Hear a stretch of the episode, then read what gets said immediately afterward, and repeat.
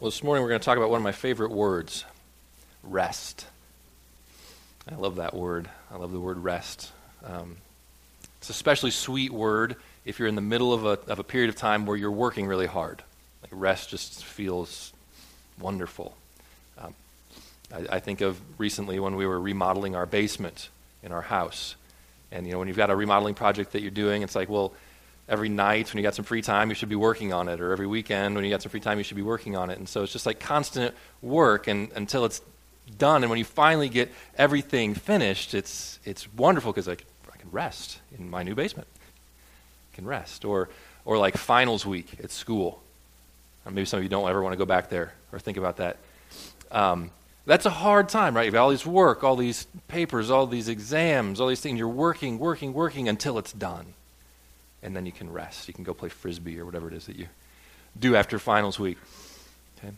Or even just every week, right? You're working hard throughout the week. You're, you're working, you're working, you're working, and then the weekend comes and you can finally take a breath. You can finally rest. So rest is really, really good, but you only get to enjoy it after you've worked. Right? Uh, that's true in our everyday life. Right? You, you don't get to retire until you've worked your career. Right? You don't get the retirement first. You don't just get to, to have that. Uh, you got to work first. And it's true of the Christian life, too, that there is tremendous rest offered by God at the end of our lives. There's tremendous rest that's promised. Uh, but it doesn't come without work. There's work to be done here and now before we rest. The scripture for this morning is Hebrews chapter 4. Yes, we're going to try to do a whole chapter this morning.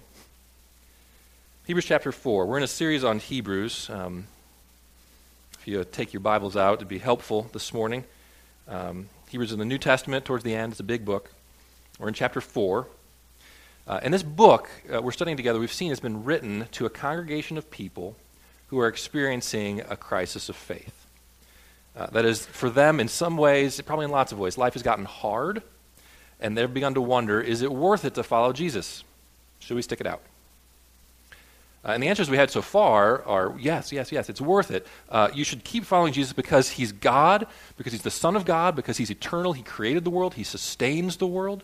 You should keep following Jesus because he's better than any alternative, whether it's angels or Moses or other religions.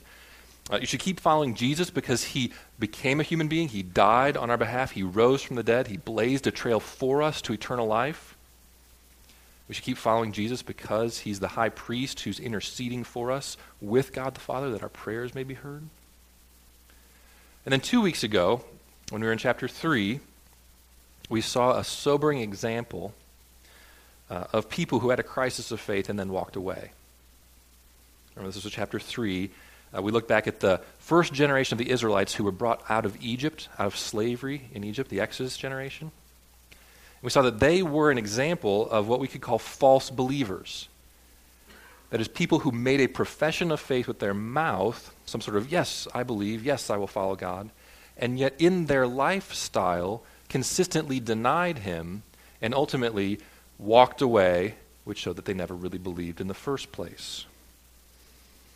The application for us as we looked at that was to look at our own hearts to say, am, am I just going through the motions? Am I just saying the words that, yes, I am a Christian? Or has something happened in my heart? Have I truly believed in Jesus Christ? We're supposed to examine our hearts and see, am I a Christian? Now, we continue that story in chapter 4. We, we keep working off that same example of the first generation of the Israelites who were delivered out of Egypt and yet walked away. And now, as we look at this chapter, we're going to focus on two questions. The questions are what is the rest that's promised to us? And what is the work we have to do? That's all we're going to focus on. As we read this chapter, there's going to be a lot of things in there. If you've got other questions or things that, that pop up, uh, write them down on those green sheets, put them in the, in the offering plate, and we'll, we'll talk about those now. Or you can come to discussion groups on Monday and Wednesday night, and we'll talk about those there. Because um, I'm not going to cover everything in this chapter. But I want to focus on those two things what is the rest that's promised to us, and what is the work we have to do. I'm going to read the whole chapter now, and then we'll talk about it. Okay, so follow along in your Bibles as I read aloud. This is Hebrews chapter 4.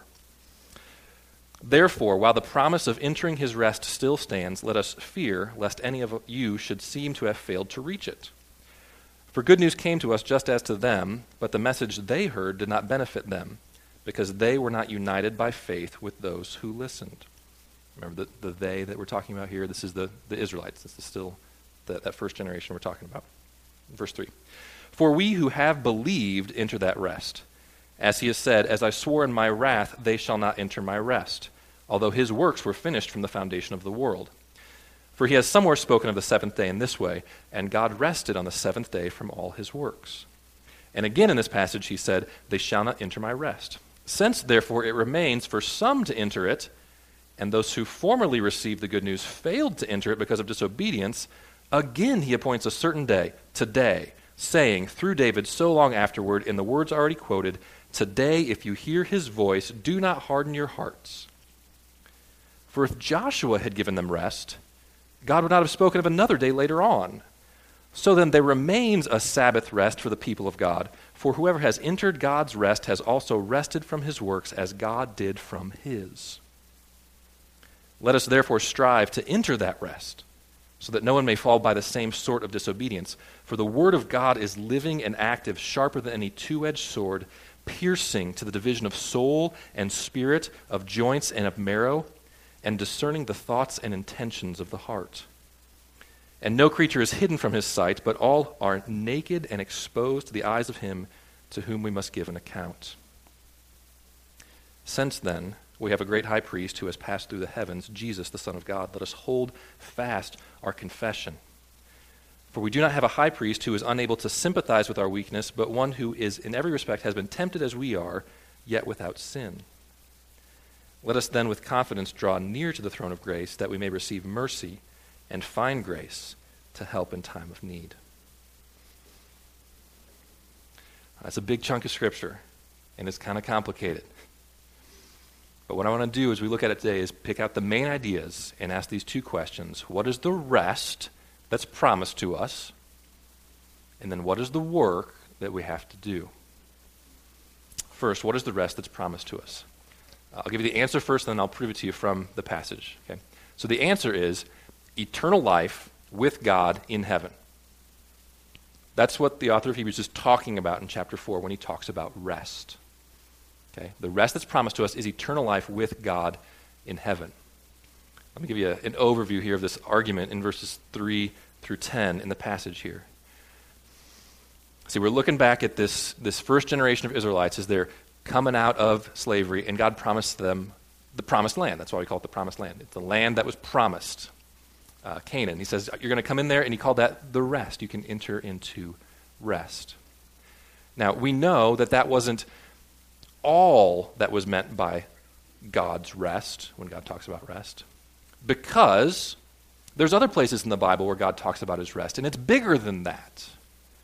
Okay, so if you look in verse 4, that's the argument made here. He says, For somewhere, and I'll tell you it's in Genesis, for somewhere he has spoken of the seventh day in this way, and God rested on the seventh day from all his works. So the argument is, you know, God talked about the promised land as a place of rest, but the rest is bigger than that because God had a rest that existed from the foundation of the world. When, when God created the world in the seventh day, then he rested. So God's rest is bigger than just the promised land. He says it's also bigger than just the promised land because God still talked about his rest after they entered the promised land. So you look in verse 8, and he says, If Joshua had given them rest, God would not have spoken of another day later on. So the people eventually made it in the promised land. They did. Joshua led them in. You can read about it in the book of Joshua. But that wasn't the end. Later on in, in Psalm 95, which is quoted here, David speaks and he says, There's another rest. There's a bigger rest. That, that rest, that entry into the land of Canaan was just a symbol of something bigger. It's a rest that remains in the future. Then verses 9 and 10 summarizes it, and he says, So then, there remains a Sabbath rest for the people of God. For whoever has entered God's rest has rested from his works as God did from his. So there's a rest. There's a future rest, a rest with God in heaven forever. This is what rest means in Hebrews 4. Now, just a, a brief aside there is real rest that happens in the Christian life now, right? I mean, when you become a Christian, there's an experience of rest, of relief, of peace, of freedom from anxiety, of, of just resting. Like you, you, you're accepted, you're loved by God. You can rest in that. Okay, that's real. That's just not what he's talking about in this chapter when he uses the word rest. The focus here is on eternal life with God in heaven, the, the real ultimate resting from all your labors that's in the future. The, only, the rest that we get only either when we die or when Jesus comes back. And that rest is going to be awesome. It's going to be awesome. You see, here in, in, the, in the passage in verse 9, he calls it a Sabbath rest, which is a very descriptive word. If you know anything about um, the Old Testament or Jewish practice in general, the Sabbath, of course, was, was Saturday. And it was the day of rest. As you work six days, for six days you're working, you're working, you're working. And then finally, on the Sabbath day, you have rest. You have a chance to put down your tools, a chance to, to, to just stop. And, and yes, it's a ceasing from work, but it's not just a ceasing from work, it's a, it's a ceasing from work so that you can play, so that you can celebrate, so that you can honor God and rejoice in the, the life He's given you. It, it's like, uh, I don't know if any of you are Little House on the Prairie fans, but it's like, like you know, the Sabbath is the time when, when Pa gets to put down his tools and pick up his fiddle. You know, you're not working all the time. You can stop with all the labor and just take a break and have some fun, enjoy, celebrate, relax. I think a lot of folks um, labor under the misconception that heaven is going to be a drag, that it's, that it's more fun to be here now than it will be to be there forever. Um, if I could pick on Kenny Chesney a little bit, He's got one song that, that kind of has this mindset. It's called Everybody Wants to Go to Heaven. I'm not going to sing it for you, but here's the lyrics. It says, Everybody wants to go to heaven, get their wings and fly around. I'm not even going to talk about what's wrong with that. Uh, everybody wants to go to heaven, but nobody wants to go now. Someday I want to see those streets of gold in my halo, but I wouldn't mind waiting at least 100 years or so. And the point is, you listen to the song, he's like, well, I'm having too much fun now. I mean, heaven will be nice. I want to go there eventually, but I want to have my fun now. It's better here.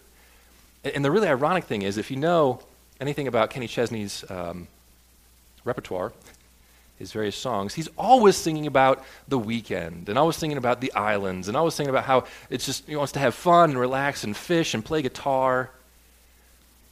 The ironic thing is that's what heaven is. He's saying, I don't want to go to heaven because I'm having too much fun having fun now. You know what? Heaven is the weekend. Heaven is the great Sabbath rest. It's where you get to put down the work, where you get to, you don't have to work anymore. You have to labor. You don't have to back-breaking, mind-numbing work. You can stop all that. You can rest from all your labors, and you get to, to enjoy, to celebrate. I mean, life, life is good, but life is hard. In heaven is life with all the hard parts taken out. You know, no more sleepless nights, uh, no more working for hours on the presentation to have the computer crash and steal all your data. You know, no more bosses who are just jerks to you and treating you bad. I mean, n- none of that stuff. It's a perfect, just think about this, it's a perfect, endless retirement that makes the best retirement on this life look like a slave labor camp. It's, it's heaven. It's the, it's the weekend. It's the Sabbath rest. It's going to be awesome. That's the rest that is promised for us in Christ Jesus. It's great. But it's not now. Okay? It's not now. What we have now is, well, just like in life, before we have the retirement, there's the work. The rest is future, clearly future in this passage. It's something that, that remains for us, something to be entered into, but we don't have it now. There's work to be done. So, for the rest of the sermon, I want to look at that. What is the work to be done? That's pretty important, isn't it? What's the work to be done? I got four things for us out of this passage. Now, the first thing is it is necessary work. It's necessary. It doesn't tell us what it is yet, but, but we need to recognize whatever it is, it's necessary. If we want the rest that is promised, we must do the work that is required. And look at the verses, look, look at our Bibles, verse 11 of chapter 4. Let us therefore strive, or some of you say, make every effort or labor. Therefore, let us strive to enter that rest, so that no one may fall by the same sort of disobedience. Look back at chapter 3, verse 12. Take care, brothers, lest there be in any of you an evil, unbelieving heart, leading you to fall away from the living God. But exhort one another every day, as long as it's called today, that none of you may be hardened by the deceitfulness of sin. Look at chapter 4, verse 1. Therefore, while the promise of entering his rest still stands, let us fear lest any of you should seem to have failed to reach it.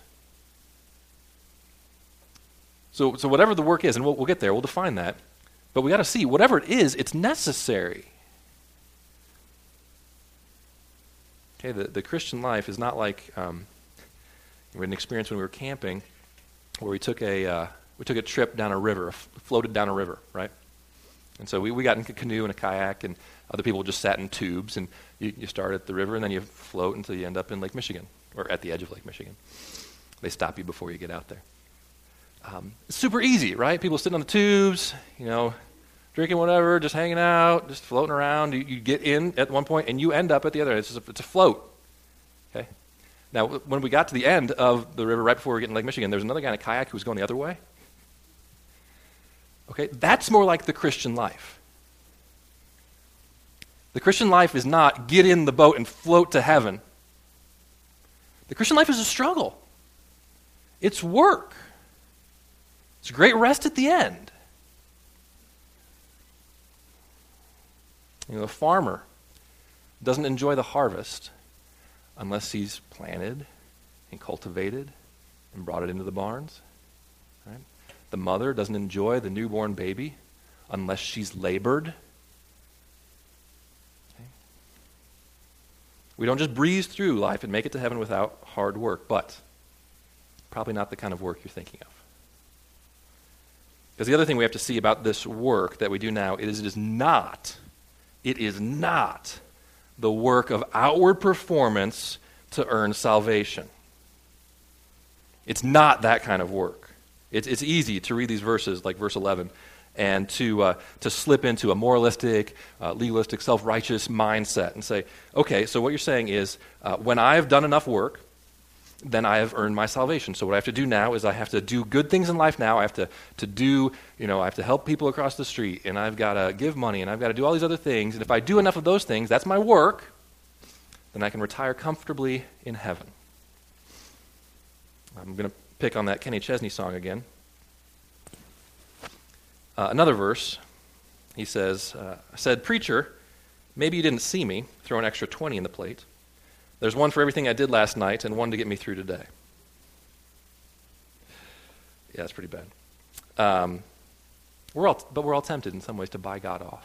Right? Maybe it's not as blatant as putting some extra money in the plate to say, well, if I put a little extra money in Him, then maybe that'll get me to heaven. Uh, if I put a little more effort in, if I'm a little better, if I'm basically good or, or a little better than, than other people, uh, if I just do enough now, then I can rest in heaven. Okay, you got to hear this. That is not the work we're talking about. That's not the work that's here. It's a completely different kind of work than outward performance trying to earn salvation. The work that we have to do, this is the third thing about the work, the work we have to do is the heart work of having and keeping our faith in Jesus. It's the heart work of having and keeping our faith in Jesus. See, thankfully, this chapter is very clear on what we have to do to enter the rest. Just look in your Bibles at verse 3. Hebrews chapter 4, verse 3. It says, For we who have believed enter that rest. It's really clear. We who have believed enter that rest. What do we have to do to enter that rest? What is the work we have to do to make it to heaven? We have to believe. We have to believe. Specifically, we, we have to believe the gospel of Jesus, the good news about Jesus, that we're all sinners who have no hope on our own. We're, we're alienated from God. We're enemies of God. We deserve his wrath. But Jesus became a man. Not only that, took our sins on himself on the cross so that when he died, he died our death. And he rose from the dead and ascended to heaven to blaze a trail for us to eternal life. If we believe that, then we enter his rest. We will enter his rest. That's verse 3. Those who have believed the gospel enter that rest. Now we have to, we have to see, though, that that is work. It's heart work, H E A R T. It's heart work. It's not an outward thing, it's an inward thing, right? It's not something that you do. It's not like, well, I gave $1,000. I can see that. It's in my checkbook. Here's my receipt. It's an inward thing. It's, it's what happens inside of you in your heart. You got to believe the gospel. This was the problem with the Israelites, right? They never really believed, that first generation. God said, I'll take you out of slavery. They said, I don't think that can happen. They got to the Red Sea, and God said, I'm going to part the Red Sea. They're like, we're going to die. They got through the Red Sea, and they're like, we're thirsty. We're gonna, we have no water. God said, I'll provide water. Nah, it's not going to happen. They're, they're, hungry. We have no food. Let's go back to Egypt, because clearly God can't do anything for us. They make it to the edge of the promised land. They say the people are too big, the cities are too strong. God said we can do it, but we don't believe him. It's the heart work. They're, they have not done it. They haven't put their faith in Jesus. They haven't put their faith in what God has promised He is able to do. And that's our problem, too. What we need, what we all need, is to do the real work, the heart work of believing in Jesus. Saying, I can't save myself, but Jesus can. It's heart work. Now, it's also hard work. H A R D. It's also hard work. And this is the main lesson that God's been beating into me as I've been studying Hebrews, and therefore the lesson that I'm beating into you, is that it's hard. it, it is hard work to keep your faith. It is not the lazy float down the river. It is the uphill climb. It is the upstream paddling. It is hard work. You know, Hebrews admits this, and I think sometimes we don't have the courage to admit it. We think we, I mean, we're going to scare people off, or we're going to maybe we feel like, well, I must be a bad Christian because no one else has these struggles. But the reality is, for all of us, we have these crises of faith. We have this struggle. We may have put our faith in Jesus in the past, but in the present, we're struggling, and it's hard to keep our faith. You know, and, and some people, when they hear that, they might um, they might think I'm in a bad place. Like, what are you doing being a pastor? if you're telling people it's hard to be a Christian, if you, if you even are confessing, and I am, that for me it can be hard to keep my faith. Some people might think you that is horrible, you're a bad person, you're a bad pastor, you need, you need help. Um, other people might be like, well, yeah, that's, that's kind of what it's like for me. Um, it, it's, a, it's kind of like the response to Ben Affleck. Wait, bear with me. Uh, when he won an Oscar last year for Argo, he went up there. And you know how when people go up and they, they give your thank you speeches? Well, he, he was thanking his, his wife, Jennifer Garner. And in a lot, you know, the, the standard Oscar thank you speech is like, thank you so much, I love you, you're wonderful, whatever. Well, here's what Ben Affleck said.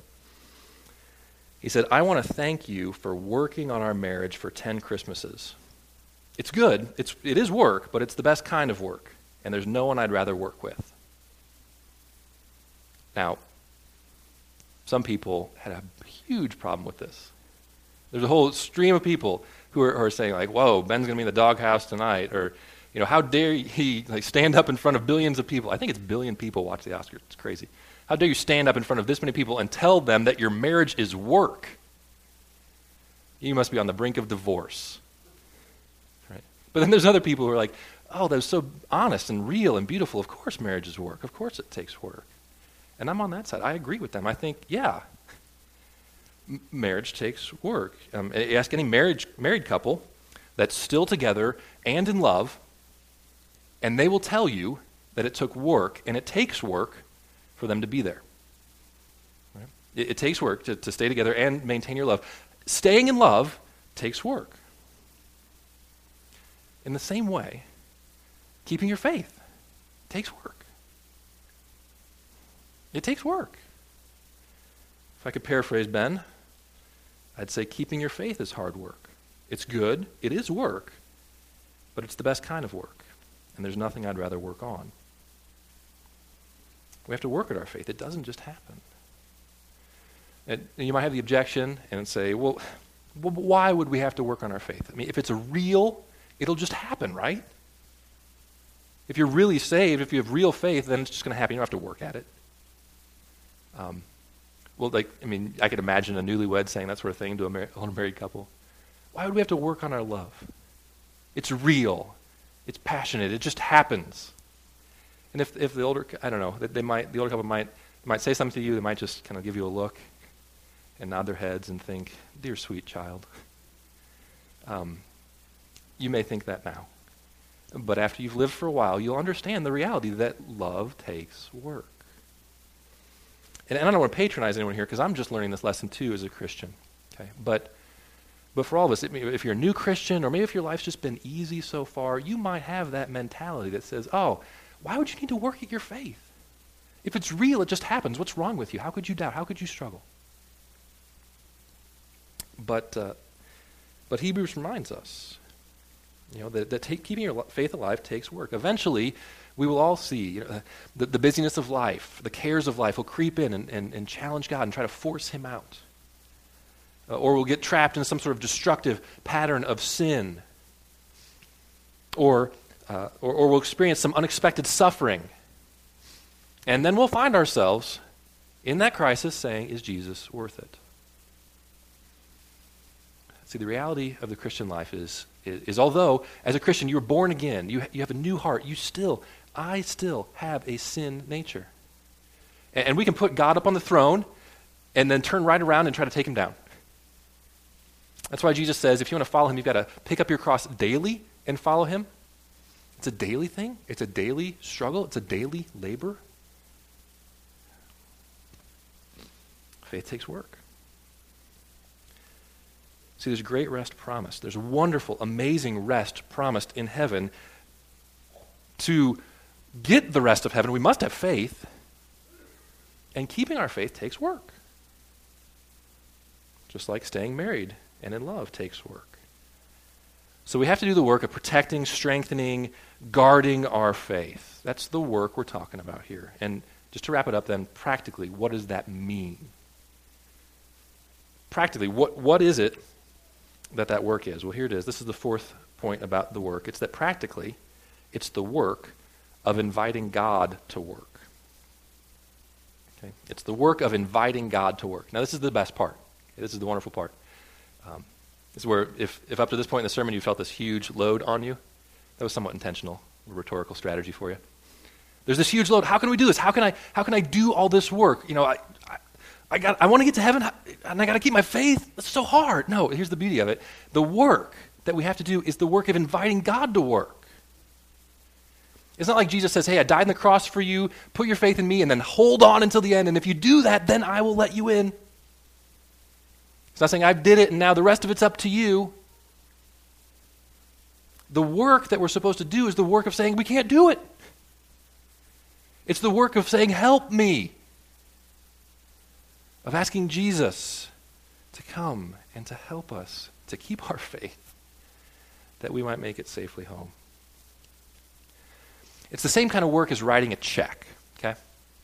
Let's say you go to the grocery store and you're going to pay for your food with a check, and so you, you're, you're writing the check. Now, the money's in your bank account, it's there. You've got the money to pay for the groceries, but if you don't actually do the work of moving your hand on the piece of paper and writing it and handing it to the cashier, that money does not get credited to pay for the groceries. It's still hanging out in the checking account. So, is it work? Is writing a check really work? Well, it's not. It's not labor. It's, it's you just authorizing the use of the funds that are already there, but it's something you have to do. And that's what it's like to be a Christian. We, we have the infinite resources of God the infinite treasures of His grace, waiting to be unleashed in our lives. God wants to help us, He wants to encourage us and strengthen our faith. But we got to write the check. There's certain things that we can do in our lives practically that invite God to unleash his resources of grace in our life. And that's what we have to do. Now, now, classically, these sort of check writing activities are called the spiritual disciplines. You might have heard them phrased that way spiritual disciplines. I prefer a different term, a little bit, an older term, that called them means of grace. I like that term because it, it, emphasizes that it's God doing the work. That is, you're saying these are the things, these are the means that God uses to give us grace.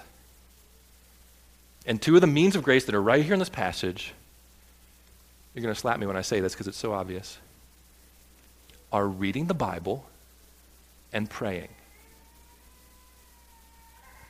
After all this, right? After all this, the whole sermon is me saying, you need to read your Bible and pray. Not, not because if you read your Bible and you pray, you, you get merit badges in heaven, or God's got the sticker chart and He's putting a star up there each time you read your Bible and you pray, and if you get a certain number of stars, then you're rewarded with an eternal, eternity rest in heaven. Uh, no, no, it's because when we read our Bible and when we pray, we are we're writing that check. We are we are unleashing the grace of God in our life. It's the means by which He gives us the grace that we can preserve our faith and persevere to the end. Just briefly, because we're going to take the next couple weeks on these things, but briefly, look at how this works. In verses 12 and 13, he says, The Word of God. The Word of God is living and active, sharper than any two edged sword, piercing to the division of soul and spirit, of joints and marrow, discerning the thoughts and intentions of the heart. See, faith, what am I? It's a heart issue, right? It's an internal thing. So we need, if we're going to work on our faith, we need some tool that's sharp enough to penetrate our hearts, to get through our outward shells of hypocrisy and performance and pride and, and get in there. And that's the Word of God. Right? The Word of God penetrates our hearts. And, and as we get it, you know, reading it, or hearing it preached, or uh, talking about it, studying it, memorizing it, as the Word of God gets into our lives, is the means by which God brings His grace to transform us and strengthen us and preserve our faith. So there's work we have to do. We got to write the check. We got to we got to crack open the Bible. We got to come to church on Sunday. We've got to study the Word. We've got to memorize it. We, there's work to do, but it's the work of inviting God to speak into our lives through His Word. There's also the work of prayer verses 14 through 16. Just look at verse 16. It says, Let us then with confidence draw near to the throne of grace that we may receive mercy and find grace to help in time of need. Until we make it to heaven, life will be hard. We will have times of need. And so, what are we supposed to do? We're just supposed to white knuckle it and say, I'm going to hold on until I finally make it to heaven. No. We're supposed to come to Jesus. We're supposed to come to the throne of grace with confidence and receive from Him mercy and grace. We must pray. We must pray privately. We must pray in church. We must pray with others. We must pray with our families. We must pray. We have to work, but it's the work of inviting God to work. And as we invite Him to work through prayer, we receive from Him mercy and grace to strengthen our faith we preserve, persevere to the end. So I just want to summarize here, make sure we get it all, because it would be the most horrible thing in the world if you walk out of here saying, Pastor said I've got to work for my salvation. Heaven's going to be awesome. It's going to be awesome. How do we get there? Through faith. Faith alone. But faith, like love, you must work at it in order to preserve it. How do we work at it? By inviting God into our lives that He might unleash the mercy and grace that is waiting for us. And as we invite God into our lives by these means of grace, He strengthens our faith and we persevere to the end. I'm going to pray now. You notice the children came in. That's because we're going to move now to our time of communion, and I like to have us all present for that because the Lord's Supper is also a means of grace. We'll talk about that in a minute, but let me pray now, and after I pray, I'll invite the men who are going to help distribute to come forward. Father, we thank you, thank you for, for the truth uh, that maybe I, I held back a bit to the end of the sermon, the truth that the work that we do is not our own work, but it's simply the work of surrender and that, that is hard work. It's hard for me to surrender. It's hard for us to lay down our arms and to, to let you um, work in us. It's hard for us to say, We can't do it. Would you help me? It's hard to, to sit under the piercing gaze of your word and to admit our need in prayer. But, oh Lord, we need you. We need you every hour. We need you. Would you please strengthen us, both from your word and from prayer, and now as we take the Lord's Supper together, would you strengthen us to keep trusting you? In Jesus' name, amen.